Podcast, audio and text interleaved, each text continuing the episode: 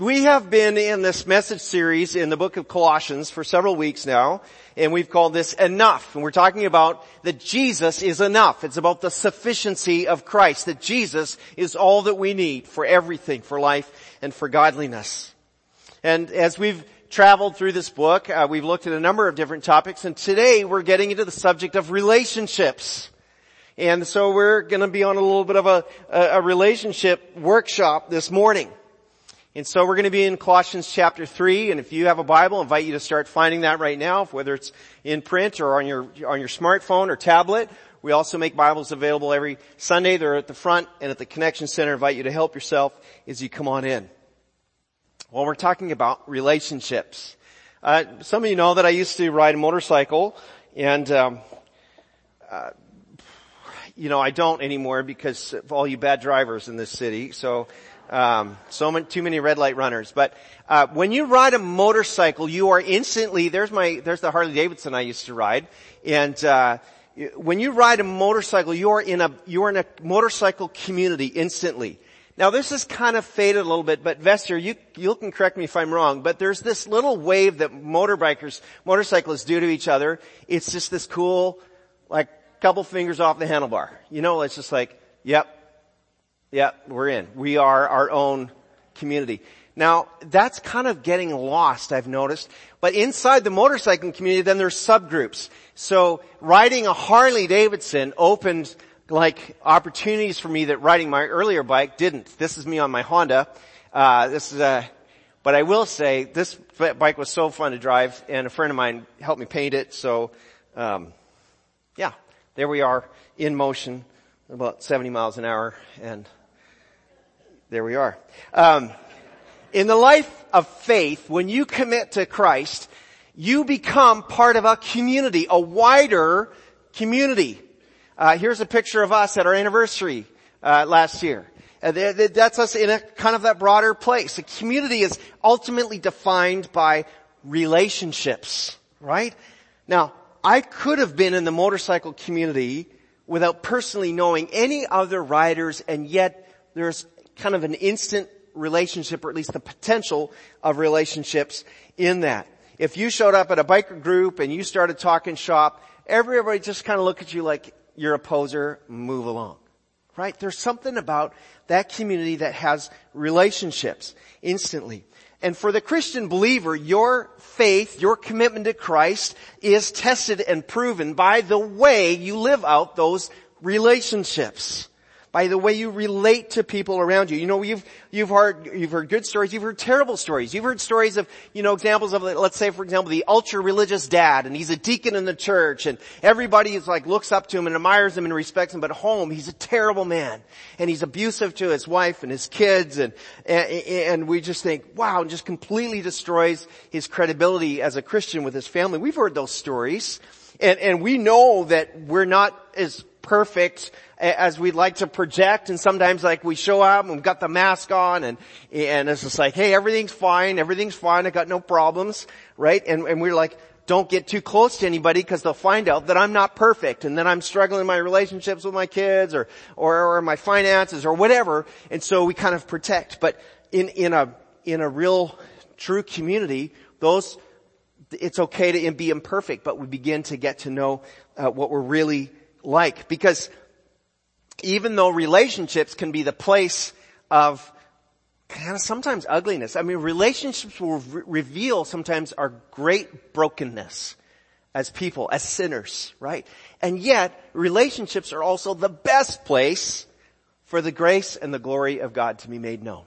So, relationships can reveal us at our worst, but relationships can also bring up the best of who God is. Isn't that amazing? Isn't that amazing? Now, if you were here last Sunday, uh, you'll know we were in Colossians chapter 3, starting in verse 12 to 18. And uh, our friend Ricky Sanchez from Thailand uh, just brought out some real exciting stories of what's happened in the ministry, and he, he was in the passage a little bit. But um, we're going to cover that section again today. We're going to pick it up at verse 12 because the next section really only makes sense when we've kind of grabbed hold of, of verses 12 to 18. So um, I'm actually going to we're going to read from Colossians chapter 3 verse 12 and following to the end of the chapter. And um, I know it's a little bit of a longer section, but if you're able, please stand with me for the reading of God's Word. Colossians chapter 3, starting at verse 12. I read from the New Living Translation of the Bible.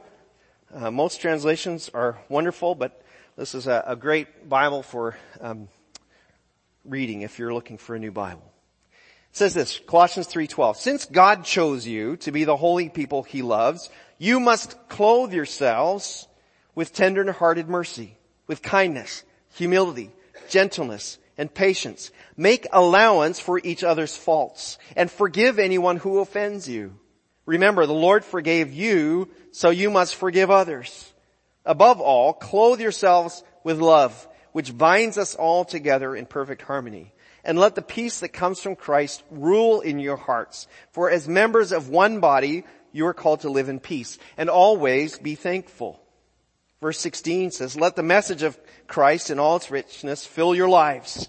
Teach and counsel each other with all the wisdom he gives. Sing psalms and hymns and spiritual songs to God with thankful hearts. And whatever you do or say, do it as a representative of the Lord Jesus, giving thanks through him to God the Father. Okay, that's just, by the way, that's just a little, little hint there on how we pray. We pray to God, but we pray through the authority or the name of Jesus as the Holy Spirit directs us. Verse 18. Wives, submit to your husbands as is fitting for those who belong to the Lord. Husbands, love your wives and never treat them harshly. Children, always obey your parents for this pleases the Lord. Fathers, do not aggravate your children or they will become discouraged. Slaves, verse 22, obey your earthly masters in everything you do Try to please them all the time, not just when they're watching you. Serve them sincerely because of your reverent fear of the Lord. Verse 23, work willingly at whatever you do as though you were working for the Lord rather than for people. Remember that the Lord will give you an inheritance as your reward and that the master you're serving is Christ. But if you do what is wrong, you'll be paid back for the wrong you've done, for God has no favorites. Masters, be just and fair to your slaves. Remember that you also have a master in heaven. We thank the Lord for his word. Let's be seated together. Amen. That's right. Well, verses 12 and following, this is section we just read here, they're packed with a challenge. It's just, it's just jammed in there. It's just full of a challenge. And it's this, that we live in a new way because as believers, we've been made new in Christ. And so we want to live in accordance to how we've been remade in Christ.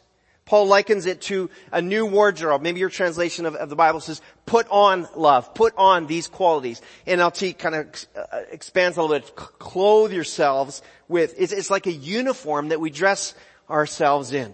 Some of you know that I have a kind of a fondness for, for hockey, professional hockey, and the NHL, the National Hockey League, just held their annual draft, you know, picking all the new players and, and getting them, and, and with every draft pick, you know what happens? They, they broadcast it and then they announce the name and then what do they do? Immediately they put a jersey on the kid and a hat. Uh, I've got a picture here of this. This kid is 17 years old and he's been drafted to the San Jose Sharks. Now, uh, his name's Ryan Merkley. I remember that name. I think he's gonna be quite the player. But he hasn't played a game yet. He's not going to be playing a game for quite a while. He'll go into their development system and so on, but he's got the uniform and so the expectation now is that he's gonna act like a San Jose Shark. He wears, he's been clothed and he's put on San Jose Sharks. Well, Paul says in verse 12, since God chose you to be the holy people he loves, he, you must clothe yourselves with, and then he goes on to talk about these different qualities that we're going to get to in a moment. See, when you put on your faith in Christ, it's because God chose you. God chose you. And so, like an athlete getting signed to a, a, team, you put on the jersey, you put on the clothing, you put on the uniform of a Christ follower. And in the body of Christ, that new jersey, that new uniform has the greatest impact in the context of relationships. And like I say, even though we touched on verses 12 to 18 last week, I want to circle back to some I think it's some just really helpful guidance so that we can win in relationships in the home, in the workplace, in church, in the community, and so on. And so we're going to talk about six relationship keys. If you're taking notes today, you can write these things down. Six relationship keys. Uh, and it starts with several qualities in verse 12 that I'm going to summarize as grace or graciousness. Uh, relationships work when you live graciously. So things like, that are mentioned here, tender-hearted mercy, kindness, gentleness, um, humility, patience, right? Those things are a choice, a decision to live in that way. And it's a daily choice to be that kind of person. So the question is this, can you be a gracious person in your relationships? Kindness, gentleness, mercy, humility, patience. A second key would be uh, what could be called margin. Uh, the, the, the, the, actual technical, ter- technical term there is forbearance, or the New Living uh, in uh, verse um, oh, the wrong chapter. Uh, the verse 13 says, make allowance for each other's faults. That's, that's saying, hey, I'm, I'm gonna give you some room to be human. We gotta give each other room to be human. You know, it's very easy to say, you ought to be like that, and you ought to be like that, when we ourselves have not achieved that level of perfection. Isn't that interesting how easy it is to demand perfection from someone else? You should be perfect, but I'm not, and that's okay. And Paul's saying, leave some room on the edges, leave some margin to let others make mistakes. Forbearance. Be okay with others not being perfect. Um, maybe it's harder than it sounds, um, letting others be just as imperfect as you are. But can you give space? Can you give margin for others to be sinners? Basically, a third one there. A third key is forgiveness. He says, "Remember, the Lord forgave you, so you must forgive others." Now, forgiveness does not mean we ignore the hurt we've experienced or that we forget about it. I don't believe in forgive and forget. I, I, I think that's a myth. And I think the reason we are called to forgive is because we can't forget. If I could forget what's been done wrong to me, I wouldn't need to forgive. There'd, there'd be no history of it. There'd be no record of it. Like, you know, I've forgotten that. Don't worry about it. But it's because those things that wounded me lodge in my heart, lodge in my memory like, wow, that hurt and I'm, I still bear the wounds or the scars of that. That's why I have to forgive. I've been hurt by people in my life. You have. Without a doubt. And I'm, maybe you are too, but I'm tempted to nurse those wounds and let them fester and think about getting justice and it should be fair and getting my way and, and having somebody say, Brian, you were right. We were all wrong. You're right. Not gonna happen. And so I have to make that choice to forgive. Because if I don't forgive and if you don't forgive, who suffers? You do. You know this. You can't make someone else suffer by refusing to forgive them. I'll never forget my mom. I'll for, forgive my mom. I'll never forgive my dad. You hear people say this stuff like, well then you're the one that's gonna suffer. All your life. And, and when, when we just let that unforgiveness fester, it makes it makes me ugly if I do that. It makes me unattractive to the people around me. An unforgiving person is really no fun to be around. And so you're not going to find freedom until you forgive. Even forgiving the unforgivable things that were done to you. And you're saying, Brian, I just can't forgive some of those things. I know. I know that's why you need the grace and the mercy of God working in your life to bring you to that place where you say, I choose to forgive. Some of you are having a very hard time forgiving yourself for some of the things you've done. Those shameful things or embarrassing things or regretful things. And you also have to forgive yourself because the Lord forgave you. You can forgive you. So can you practice forgiveness? Fourth, uh, fourth one there is to put on love. To dress yourself in love. Love just means seeking the best for others, seeking something that's good for others ahead of my own preferences and ahead of my own best. It's not, hey, you can go first right after me, right? It's, you can go first, I'll go last. You know, I'm, I'm really looking forward to the day when we really get this at the next church potluck and nobody goes to the front of the line. What are we going to do then? No, you, I love you so much, you should go first. No, no, you should go. Some of us will just have to be unloving and say, fine, I'll go, right? Love says, I'm here for your success. Love looks past what others have done, looks past how they look, how they dress, how many tattoos they have. It just says, I just love you. I want to seek your best. So can you put on love in the body of Christ? Fifth one is peace, right? Peace, the peace of God is the governor of your heart. He says, let peace rule. It's, it's the one in charge. Peace is, is reminding ourselves not to panic. Jesus is the King of Kings. He's got it under control. Can you let peace rule in your heart? And the last one, this, the sixth key here is thankfulness. We've talked a lot about this lately, so I won't say much about it, but I just hope that you've been noticing the benefits of practicing thankfulness in your relationships. Um, I wonder if it's making a difference for you as you're learning to say thank you to the people around you.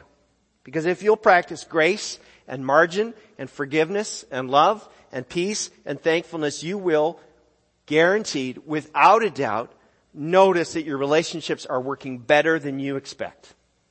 They just will. And, and, and the secret really is this, to discover that our own happiness, my happiness, or my fulfillment is not the ultimate goal of my life. This business of life, liberty, and the pursuit of happiness, we have the freedom to do that, but, but, but part of that comes by seeking the benefit or the welfare of others as I put others ahead of myself. For example, every married person has had to work through those, those moments of feeling like, this isn't fair, or man, I'm, I'm, I'm not being understood. My needs aren't being met. Every married person has gone through those, those moments, right? But when you re- recognize that that's not the goal, your own fulfillment is not the primary goal of your relationship. Every one of your relationships serves a higher purpose, and that higher purpose is to glorify God. It's not to be a slave to others. It's not to enslave others to your selfishness. It's to glorify, to make God famous, to glorify God. And so if you're taking notes today, you can write this down. The purpose of relationships, of our relationships is to glorify God, not self. I'm not here to glorify myself in my relationships. I'm not here to, to, to, have the people around me, my wife and my kids say, oh, you're, you're the best, you're the most amazing, we're gonna elevate you and put you on a pedestal. No, no. Now, this gets to be a little bit of a problem because we get to verse 18 and right away the tension in the room goes up because it's wives, it starts with wives, why Paul does that, I'm not sure, but wives, submit to your husbands, he says. Wow, slaves, obey your masters. I don't know about you, but like right away something in me goes, I don't really want to talk about this. Could we just skip over this passage? Couldn't Ricky have had this passage last week? And he wouldn't have said much about it anyway, so it would have been fine, right? No, we gotta talk about it.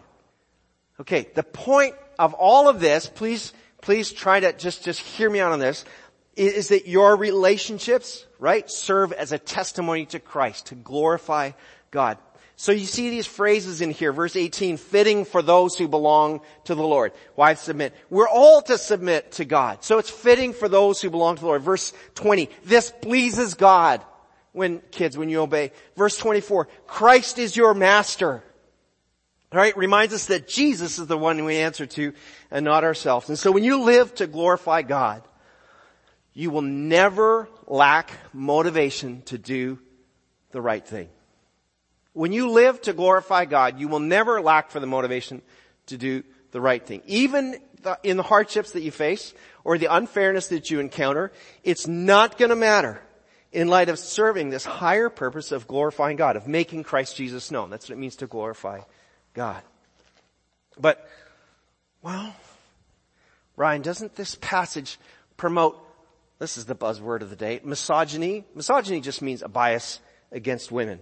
In case you're wondering, I don't know any of you, but sometimes they start throwing these words out and I have to go to dictionary.com and say, what the heck is this word? Cause you just, if you can say words that nobody understands, nobody will question you. That's just a little hint for you if you want to, like, anyway. Secret to success. Isn't it promoting misogyny? Isn't, isn't the Bible supporting slavery? Right? Doesn't this passage take away children's rights? It just sounds so harsh and abusive and patriarchal and controlling and it, it may seem that way on the surface. But the answer, of course, is no. Because the New Testament was groundbreaking in its promoting of the rights and the giftings of women, uh, of elevating the dignity and status of slaves, uh, of protecting children and allowing them a voice in a time that did not give them that. Living as equals in Christ is the backbone of all these relationship discussions. Paul earlier has said, look, in Christ there is no male, female, uh, Jew or Gentile, slave or free. He's already said, look, that's, we're all equal in Christ. So, you need to remember that in the day that Paul was writing, women didn't have rights. And yet here's Paul promoting harmonious and mutually supportive equalized relationships. Like, hey, we're together in Christ.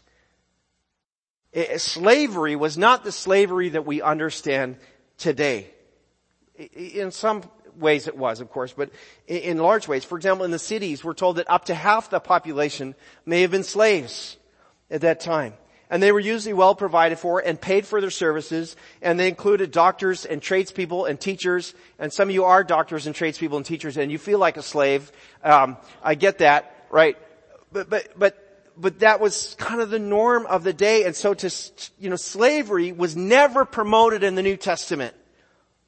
But nor would it have made sense for Paul to try to dismantle that um, institution. It would be like saying, okay, nobody is allowed to breathe air anymore. I mean, it's just, it was so integral into the fabric of their, their culture. And so, he didn't campaign against it. Instead, what did he do? He promoted an equality, starting with the body of Christ, starting with the church. He promoted an equality between believers, even, for example, slaves and slave owners, or men and women, or Jews and Gentiles.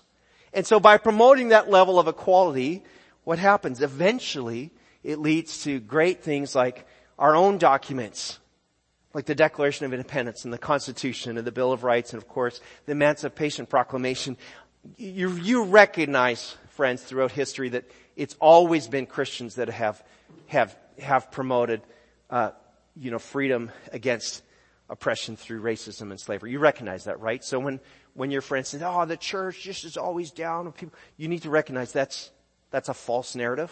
Okay? So, so the New Testament is always elevating people. The, the passage though is telling us that if we're gonna do relationships right in the community of God's people, we need to do this. We need to get our flowchart right. You need to get your flowchart right. Well, what do I mean by that? You know what a flowchart is, right? You've got this box at the top and then a couple boxes below that and each of those boxes have boxes below that and a person is each one and here this person's the boss and this person then and they answer this and, uh, you know, management type people love that stuff. I kind of do too. Uh, I think the military probably does it better than anybody else. And so the, the benefit of that is, especially in the military, they always know the chain of command. They clearly understand to whom they answer and for whom they're responsible. That's very clearly laid out in a, in a flow chart. Well, I want you to think of this passage as sort of a relationship flow chart in the body of Christ. God has an order for relationships. Only instead of all the power flowing down and all the responsibility flowing up, it, it flows both ways. Power and responsibility flowing back and forth. And so, and, and up and down, and, and, you know, that, that kind of thing. So, I admit, in, in our current cultural context, it does seem kind of awkward or out of place. But the word, I mean, here's the thing. That word submit is probably the biggest stumbling block. That's where people get stuck. I don't know. I just don't like that word. My wife and I were talking about this. It's, it's just that word that's hard to, to swallow, right? For example, why would, why would wives be urged to submit to husbands? Because it just sounds so old fashioned and demeaning and controlling. If we're equal, which we've already established that we are, why is it necessary? Why does this need to be said? Well, it's because we are equal, but we're not equivalent. Okay? We're not all the same. We're different. Okay, so that's fine. I understand that we're different. But why submit? Why should one have to submit to the other? And why men and then women? It just sounds so unfair. I believe, this is kind of my theory on this, I think that's because it's just so hard to do. So, not for guys so much. Say, most good husbands have no problem submitting to their wives' needs and desires and interests, right? Every good husband wants his wife's happiness because he knows, say it with me, happy wife, happy life. That's not meant to be demeaning. It's just the reality, friends. So guys are like, hey, I can submit to what she needs. That's fine. It doesn't bother me.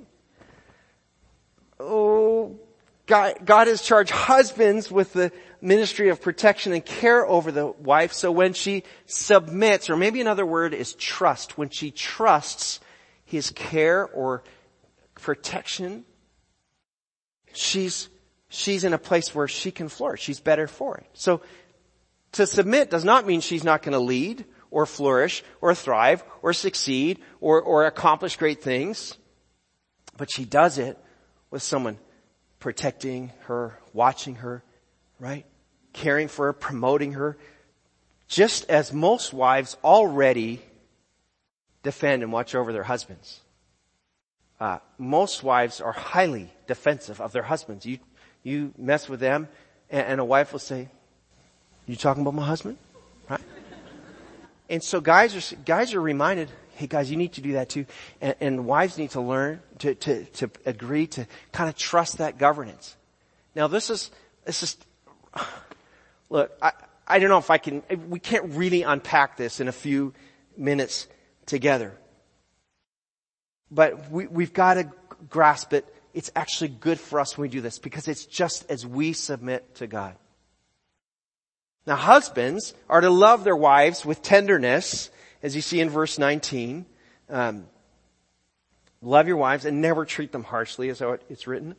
Most good wives have no problem loving their husband tenderly, but us guys do. We're quick to, to cut with our tongue. We're quick to be critical and demanding and, and, you know, a bit obtuse in these things. And Paul's charging us as men to, to love with a gentleness under which a wife can flourish.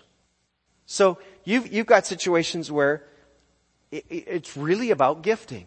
So let's say in a, in a husband-wife relationship, let's say the wife is gifted with, with a kind of more obvious leadership abilities. Maybe she's got more obvious kind of communication or abilities or management abilities, and you've got a husband behind saying, go for it, do it. I'm with you. I'm totally support. She goes, are, are we good together? Yeah, do it. And he's promoting and he's encouraging her. She's still submitted to his care and protection. And the same way, you've got, you've got a husband, so that's the love, and, and so she submits to him and, and he loves her tenderly. And there has to be mutual love and submission, particularly in marriage, both seeking to lift up, to elevate the other. Uh, my wife said it like this, I, cause I asked her, said, you know, I'm gonna be talking about this. And she said, you know what? She says, a good husband is easy to submit to. Now, I think she was including me in that. We, we didn't really, I didn't ask her to elaborate on that point, right? And she said this, the buck ultimately stops with you anyway, she said. And she said, I'm okay with that. So, you've got to grapple with this uh, on your own and wrestle with it. But, but Paul's, Paul's giving us teaching that's actually really helpful for our relationships. Because otherwise, a marriage, if we don't mutually submit, and a, a marriage relationship, and I would say any relationship in fact, is going to collapse under the destructive nature of what I call the three Ds. Three Ds. We're, we're going to go for a few more minutes here, so, so hang on tight the three D's of relationship failure. This is kind of turning into a little bit of a seminar. Three things that I think you want to avoid to, uh, if you, if you're going to do these things, you're eventually going to ruin relationships. First one's disdain. Disdain is that sort of, you know, the eye rolling, the kind of a curled lip, like, that's a dumb thing. Ugh, I can't believe it. You know, like, oh, you're telling that joke again. Oh, you're telling that story again. Oh, oh, why are you always late? You're always late. Oh, you don't even, it's not even helping all that extra time in the bathroom. But that's disdain. Okay? I've never said that. Making stuff up. Alright? Belittling, mocking, disdain. It's just, it's just poison for a relationship. Another one is defensiveness. Defensiveness is just brutal. Hey, um, I thought you said you were gonna uh, bring in the trash cans. Well, I just didn't have time. I knew it's not really my job and, or, you know, hey, I thought you, you said you were gonna call so and so.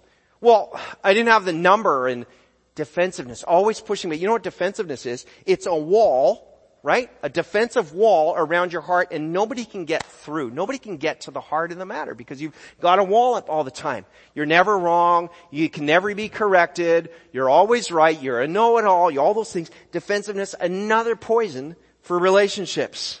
Own up to your mistakes. Own up to your failures. Uh, own up to your responsibilities. Third one is disregard. Disregard. Disregard is just like just not taking seriously uh, you know, I'm thinking particularly in marriage, but other relationships as well. Not taking seriously someone's giftings or their ideas or their feelings or their needs or their interests, right? Maybe she says, I, I really, I just really would love a, a day that we could just go to the go to the coast together and I just, I've just been so stressful at my job and I just, I just need a quiet day together. You don't need that. It's way too expensive and it doesn't really matter. You don't even, you always fall asleep on the way back anyway and, and the splash cafe, the lineup's too long and, right? You come up with some, or someone at work says, hey, I just, I really think it'd be if great if we could try this over here and make this slight change in the workplace. We did that before. We tried that years ago. It didn't work. It's It'll never work. It's a dumb idea. Disregard, where we just dismiss, we push away anybody's, and what is, it just shuts them down. It shuts them down. It closes, you know, it's like a flower and you just crush that flower little by little. It's another poison for relationships. So really, I, we could add lots of extra things, but I want to give you kind of three D's of, of relationship devastation on this. And so that's part of what we're being warned against here. So there's a flow chart for all these relationships, right? Wives, trust your husbands. Husbands, love your wives.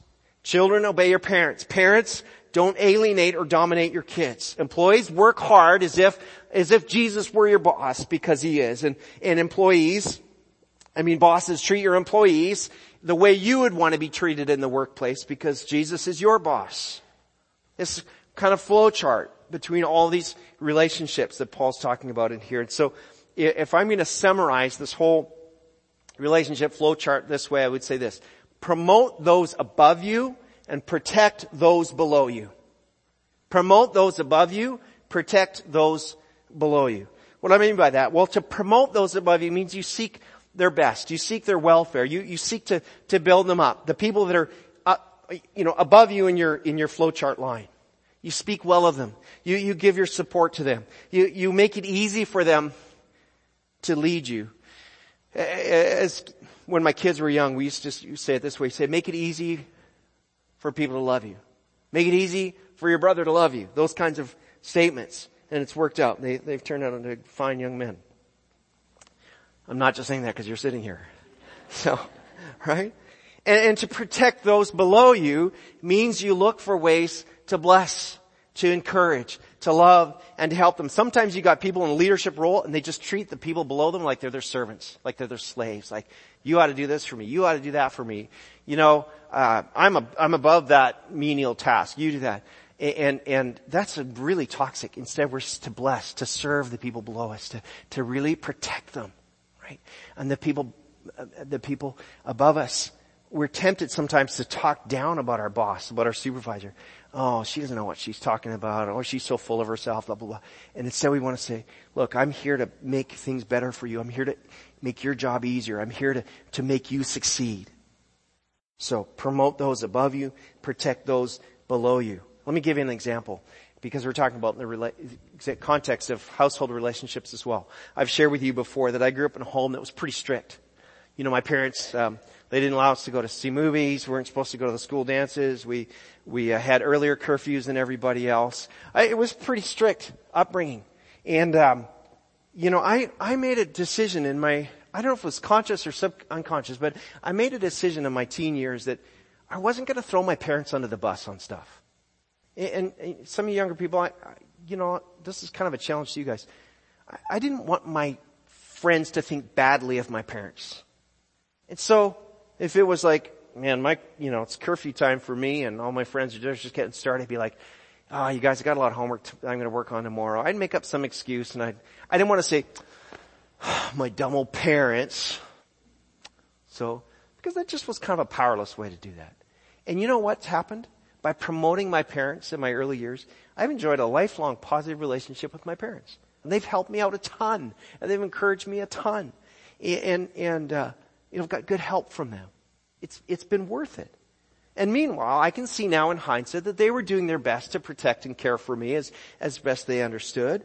And really, I think kept me from some very unhealthy influences when I look at how some of the, my peers, directions some of my peers went. Or, or take this to the workplace. If, if you'll promote your superiors with a, with a hardworking, um, attitude, being a positive and subordinate employee, your life's gonna go well because you've made their job better. Now, I am not, okay, a time out aside here, we're not talking about submitting to abusive situations or, or, you know, blind compliance when there's, you know, you're commanded to do something illegal. That's not what I'm talking about here. I'm talking about generally, you know, fair and legal workplace situations. Just promote the people above you. Even if you're not recognized, what's to happen? God's to bless you because He's the real boss. Right? And if you have employees, your job is to protect your employees from unfair and unsafe practices or unhelpful policies. If you recognize something, hey, there's something we're doing here that's making this really difficult for my employee, I can change this and make their job a little easier. That's your, you do that. So you protect the people below you so they can succeed and flourish. Husbands, you protect your wife from, from being overloaded at home or dealing with, you know, those of you, especially if you've got younger kids, it can be really hard, right? And so you work at protecting and helping them through that. Wives, you promote your husband by speaking of well, speaking well of your husband to your friends, to your kids, to your mom, right? Don't call your mom and complain about your bleepity bleep husband, whatever you call him. Like, speak well of your husband even when you're mad at him. Cause sometimes you're mad at him. Cause he's a guy and we do dumb things. Right? That's just how it goes. Even if, even if the dad of your children is your ex, nobody wins when you trash him. I'm serious. You just do your best to speak as positively as you can, to be as upbuilding as you can, and promoting as you can. Because when we grasp that our relationships are actually meant to glorify God, right? To make God famous, to lead other people to know Jesus, then everything changes. Everything changes in that. My marriage then isn't for my own fulfillment, it's for the glory of God. My work isn't just to pay the bills, it's for the glory of God. My, my parenting isn't to live my life vicariously through my kids. It's for the glory of God. Everything and every relationship is meant to build God up, to bring His praise, to glorify Him, to make Jesus famous in all the circles where I'm placed.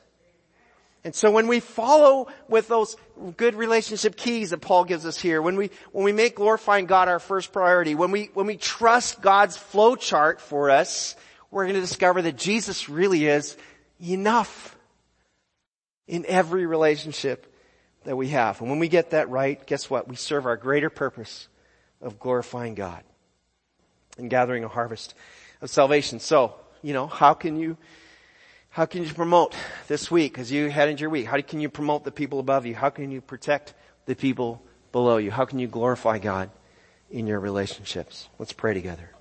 God, we're so grateful that yet you've given us direction. You speak to the very day-to-day reality of our lives. This is not some uh, ethereal, irrelevant stuff. This is right where we live every day, God, and you've spoken to it. You've given us really practical guidance for our life. Lord, help us to, to embrace it and to trust you, even the things that are hard for us to hear, God, help us to trust you in those and to watch how you will bless and cause things to flourish and succeed as a result.